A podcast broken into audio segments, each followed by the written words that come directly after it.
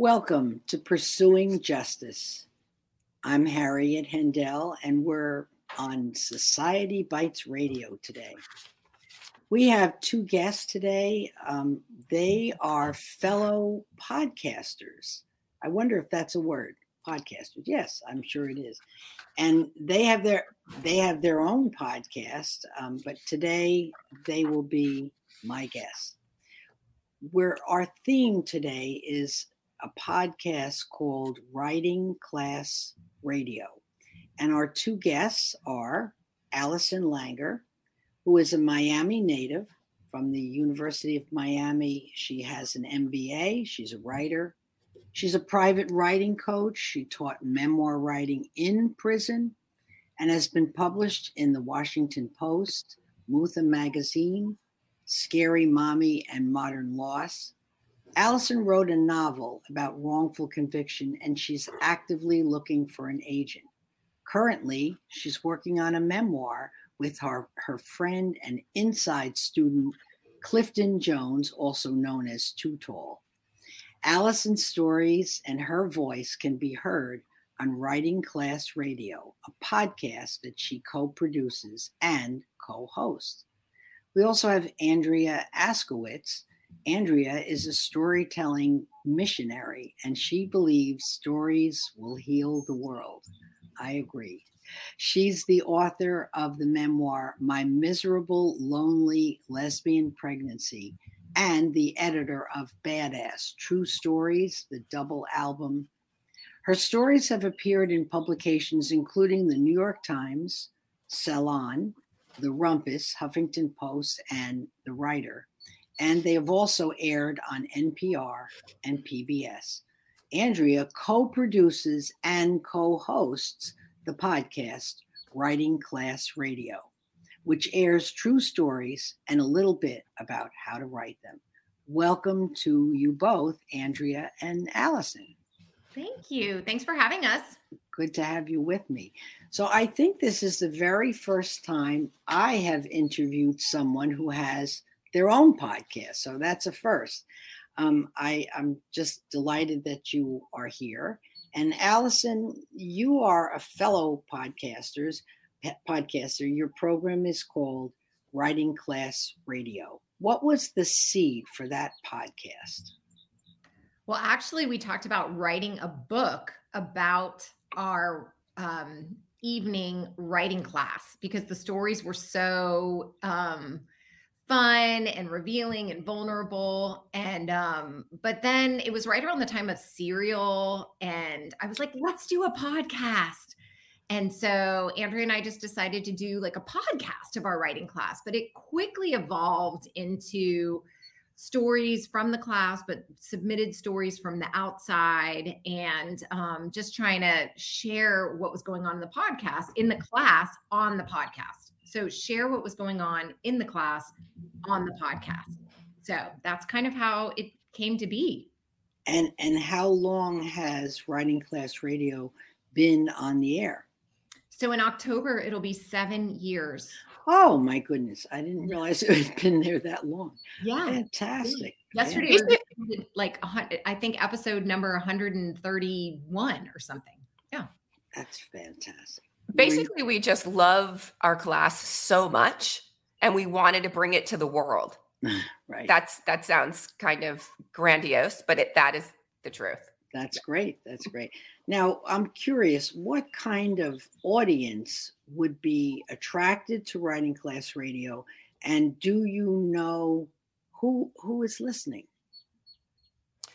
the audience is probably people who want to tell their own stories. That's what I think. Um, and I think that because those are the people who respond to us via email or on our social media um, outlets. So people from all over the world, mainly in the United States, but we really we have people in countries in Africa and India. Like we do, we have listeners all over the world and there are people who want to tell their own stories and also people who just enjoy hearing a really good compelling true personal story so the stories are not confined to a, a prison theme right they're just any any story someone would want to tell. Correct. I mean, we did run a prison series since I taught in prison and I still teach so many of the guys through the JPay, the prison email mm-hmm. system. I really wanted to get their stories into the world. And I kept sending them to other outlets, other outlets, other outlets. And it was just like, t- it would take months for somebody to get back to me. And then they'd be mm. like, oh, I don't know, this is missing something. Or, I don't know, how are we going to pay the guys? Is that even legal? You know, like it was always so complicated. So I said, we've got to get these voices into the world. They deserve to be heard. And I think so many people don't know what really goes on with the criminal justice system and inside prison that I thought it was extremely important to bring it to our podcast and to share our feelings about it. I mean, telling stories by any by, by people from the inside totally like aligns with our mission, which is sharing and understanding each other. And so Allison just got really excited to share stories because she was connected to these stories. She she had access to them. Right. So we ran a, a 10 part prison series and we continue to run stories, air stories by people in on the inside. Now let's pick pick up what you just said, the 10 part prison series. Can either of you tell me more about that? Well, it's really funny. I just want to say this first that mm-hmm. at first, when I said I want to run these stories, I mean, this was already years ago when I first started teaching in prison. And Andrea's like, okay, we can put like one or two or maybe mm-hmm. three. And I was like, no, no, no, I want 10. And she's like, "Okay." and um, and then as I kept sending them to her, she's like, Well, this is a good one. Oh, yeah, this is a good one. And then before we knew it, we were up to 10. And she's like, All right, I'm in. So that's how it sort of came to be. And what you're laughing, Andrea. Do I get do I get to defend myself? Or yes, no, no. Yes, you go, go. Well, one of the things is I saw how hard you were working. It's so difficult to work with men in prison because of all the obstacles. Just writing emails to these guys is an impossibility for the most part. I mean, we don't, well, we can talk about why, but like it costs money literally. So right. that was one of the problems. I was like, oh my God, you're spending so much time. So let's just like, you know, let's see what we can do. Maybe three would would work out. But your persistence really paid. I, I mean, I'm impressed. Yeah Yeah. the, the red tape in prison for everything is just mind-boggling um, i want to go to um, the whole concept of storytelling and the power of storytelling and i was thinking as i was you know writing questions as to you know what i could ask you i was thinking that um, one of the most powerful experiences of my whole life was kicked off by a story that I read.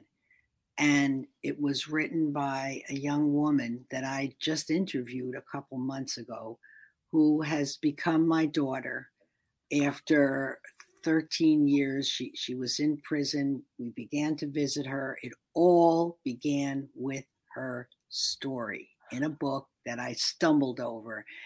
And she is so close to us. Um, she she had a 50 year sentence. She got out in 25, and it, it's it's a love story. But it began with her story. So, in what book? What's uh, her name? I'll, I want to know everything. well, we're not talking about her today, but it's called I'll Fly Away. It's edited by Wally Lamb, the author, and I'm sure you can you can find it. And her name is Robin Ledbetter. So uh, when we say the power of storytelling, I so believe that. And I want you both to tell me what how each of you see storytelling. You want me to start? Okay, so I will um, pick up on um, the accusation that I wasn't gung ho about having 10 stories on writing class radio from the inside. Um, because maybe I wasn't. Like maybe I was like, well, that sort of seems like it's changing our mission a bit. Um, but um, one story in particular that I was thinking about today is Corey Arthur's story. And Corey Arthur is one of the students that Allison taught. And he sent us, he's actually been on our show twice, but the story that I'm thinking about is the one where he it's called the uh, Do you remember what episode it is? This we should. Well, he had the one episode 120 um, about the pen. Okay. And then there was one recently about um, his manifesto. So the manifesto. Do you remember what episode that was? No, but I can look. Okay. The okay. So the story is the manifesto, and what Corey Arthur does is he is having a conversation with himself in the story. It is so brilliantly done because, first of all, how do you do that in writing? But he does it. And mm-hmm. what he's doing is he's talking about who he is now versus who he was and where he came from and that battle. And um and what that story did to me was it really showed me it showed me so much. It showed me what someone goes through from the beginning, someone who's very different than me. And so it was like his street self, very violent. He was very explicit about the violence that he grew up with versus who he wants to become, which is someone who can forgive him his old self and someone who can forgive even a guy in prison who he's like sort of battling against. So what that physically battling against, like he's in a fight, he's been in a 15 year fight with another guy in prison.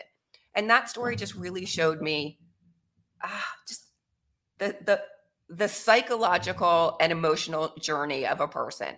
Mm-hmm. And it I, I may have already been inclined to want better for guys in prison, but that story really cemented it for me. So stories, yeah, that that changed my mind. It yeah. made me see something in a different light. Well, it left it left a mark on you. And right. speaking of Corey, um, that's another amazing. That's actually how I came to meet Allison or came to know her because Corey was the middleman. And Corey's essays have been published in the Marshall Project, which is a wonderful news feed um, that I get every week, probably almost 20 articles almost every day about the criminal justice system and there is a uh, newspaper called News Inside, and in that paper is a column called Life Inside, and they welcome essays. And I read an essay he wrote. It's got to be at least two years ago, and he it said that he was from Fishkill Prison, and I had just lost a friend there, a man I had visited for eight years who died of COVID Mm-hmm. and I thought maybe Corey knows him. It's a long shot, right? And it turned out he did. And Corey and I have become very fast friends. He calls me every week and we exchange emails. So there's there again, there's there's the power of storytelling. So yeah, really amazing. Allison, you tell me more about your thoughts of the about the power of storytelling. I just want to say one thing that I admire so much about you, Harriet, and um, it's that you read the stories and you reached out to these people. So it's not just that you felt a connection in reading it, but that you made a, a life decision to connect with these people and open right. your heart. And that is so beautiful. I mean, honestly, I just want to say something about that because it was really touching me. Oh, and great. I love that. Thank you. So applauding you for that for sure. Um, because I'll think about that, but then I don't get around to it. Right. so when Corey sent us his piece, when we did a call out for the prison series, Sarah Holtz, who he works with at Empowerment Avenue, is the one who sent us this piece about the pen, episode 120. And um, I read it and loved it. And I said, okay, yes, we want to publish it, the whole thing. And um, but you know, I I didn't get in touch with Corey. He sort of sent me an email to thank me, but it was like, eh, you know, we weren't. I wasn't trying to steal her person. I wasn't trying to connect with somebody who didn't want to connect with me. Like I just didn't want to start something that maybe the person didn't want to start. Um, I know it's really it's hard to explain, but it's a little bit touchy inside prison. Like mm-hmm. they get a little like, why are you calling me? Why? What's what do you want from me? And I mm-hmm. never want anyone to feel like they have to start off this relationship with any lack of trust. So I allow them to reach out to me first in that respect. Like I may send, hey, hello, thanks so much, but that's it. So anyway, he started sending me stories little by little. And um, and then he sent this one about the new manifesto that ended up being on episode 128.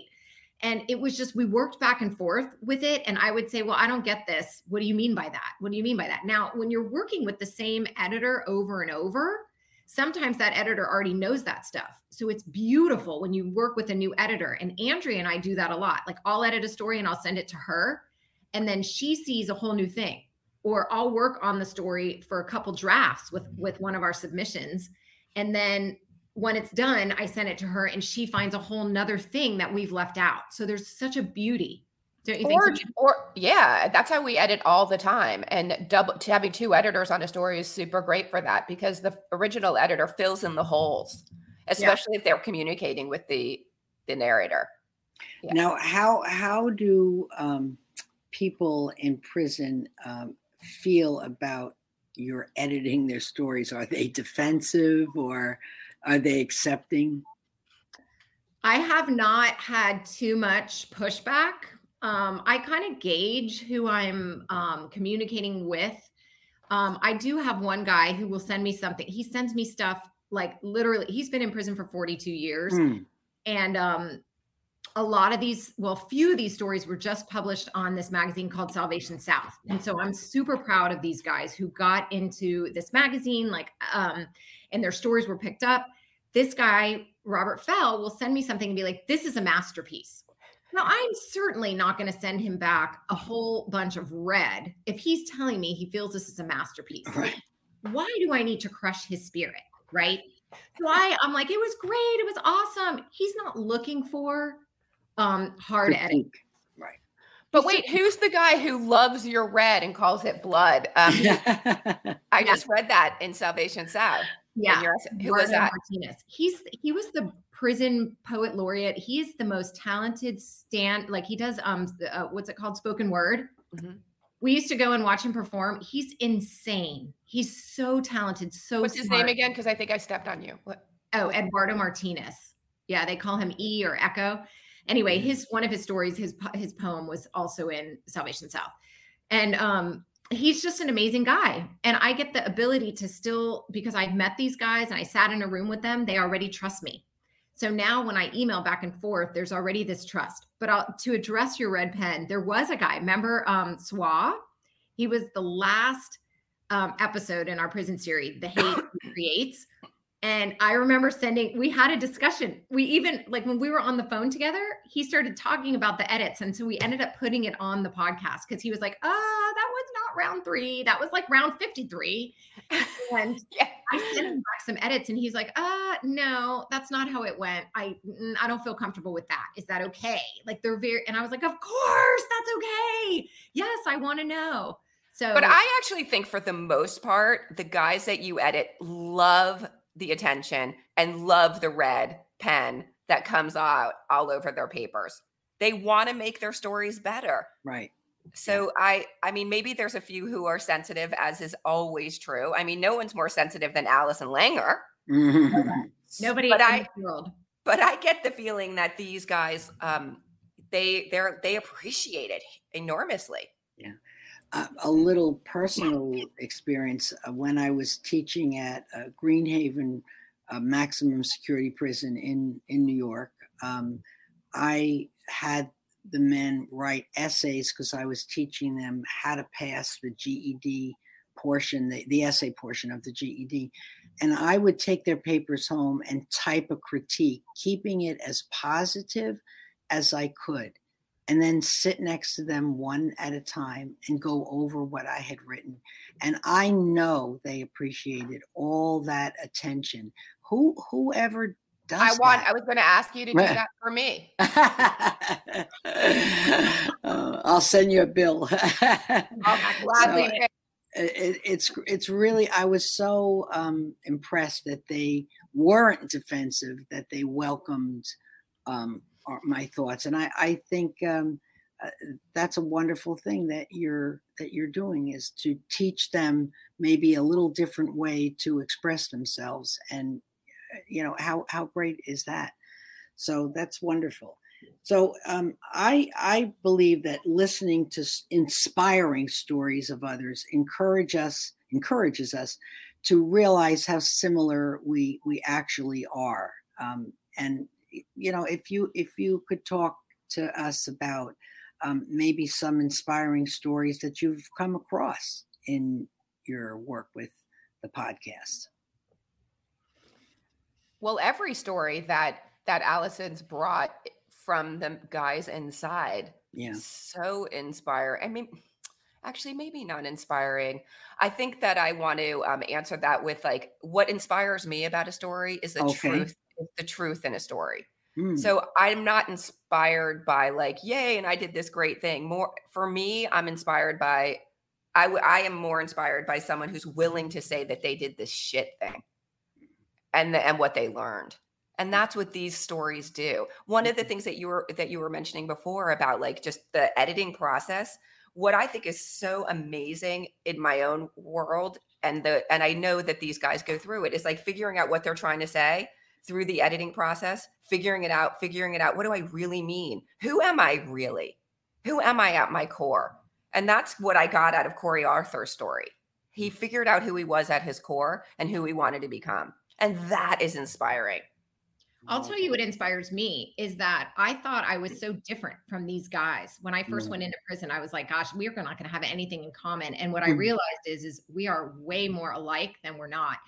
And their stories, maybe the details are a little different than my details, but I, I have two voices in my head. For sure 100% one that wants to just bitch out the at&t person and the other one saying okay that's not the right way to go about this. You know to stay calm and and i've asked them their opinions on how do i deal with my 12 year old like mm. it's it's insane. And they are so helpful. You know i've had somebody say just love him. Just love him and then i've had somebody say you cannot let him go to that mall by himself period the end no just say no so it's like I listen to them and we are on the same plane. I'm not asking them to tell me something that I'm not willing to share with them. Right, right. Yeah, I, I like what you said about you feel there's more um, similarity that connects you. And I, I want to definitely talk more about that. Uh, you both said you would come back and talk to us some more uh, about writing class radio. So we are certainly going to do that. Um, Andrea, do you how do you feel about that um, concept that you're maybe more alike uh, with the writers than not? A hundred percent. Mm-hmm. I mean, I um my wife, um, Vicky, um, not Allison. Allison's my work wife, but my wife, Vicky, she thinks that I like um she does she, like we'll be having a party and i want to invite everybody i know and she's like what? No. N- those people don't mix. I i never everyone mixes. Mm-hmm. everyone is uh, at the core the same. And i've learned that over and over again in writing class in in life. Yeah. I'm not surprised that allison learned that of course. I, I don't know if I don't I don't know if I would agree that we're the same, but I think we probably all want similar things, but our views of the world that's where we often differ. And right, to, if we're on very different sides, um, to me, that's the difficulty to look for that commonality. It's there someplace, and it's right. it's hard. It's hard. Yeah. Well, any story told well gets to a human mm. truth. Yeah. And that's what where we are all, I think, the same. Mm-hmm. But you're mm-hmm. right, our experiences are all different. That's why it's really important to be open to other voices. That's a huge right. movement right now, other voices. You're right. And guys in prison, that, that's an other voice to the it outside is. world. It is indeed. And we learn that we're all the same. And voices that I think most people are very unfamiliar with. There are very few people I know that can say, well, yes, I, I have friends inside. Yeah, very few.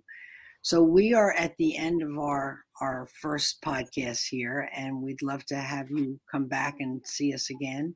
So we'll pick it up next time. I thank you both, Andrea and uh, Allison from Writing Class Radio and we will see you again next time. And please, thank you so much. Please yeah, join us. Looking forward to it. All right. Bye for now. Bye. Thanks for listening to my podcast today. You have been listening to Pursuing Justice on Society Bites Radio, and I'm your host,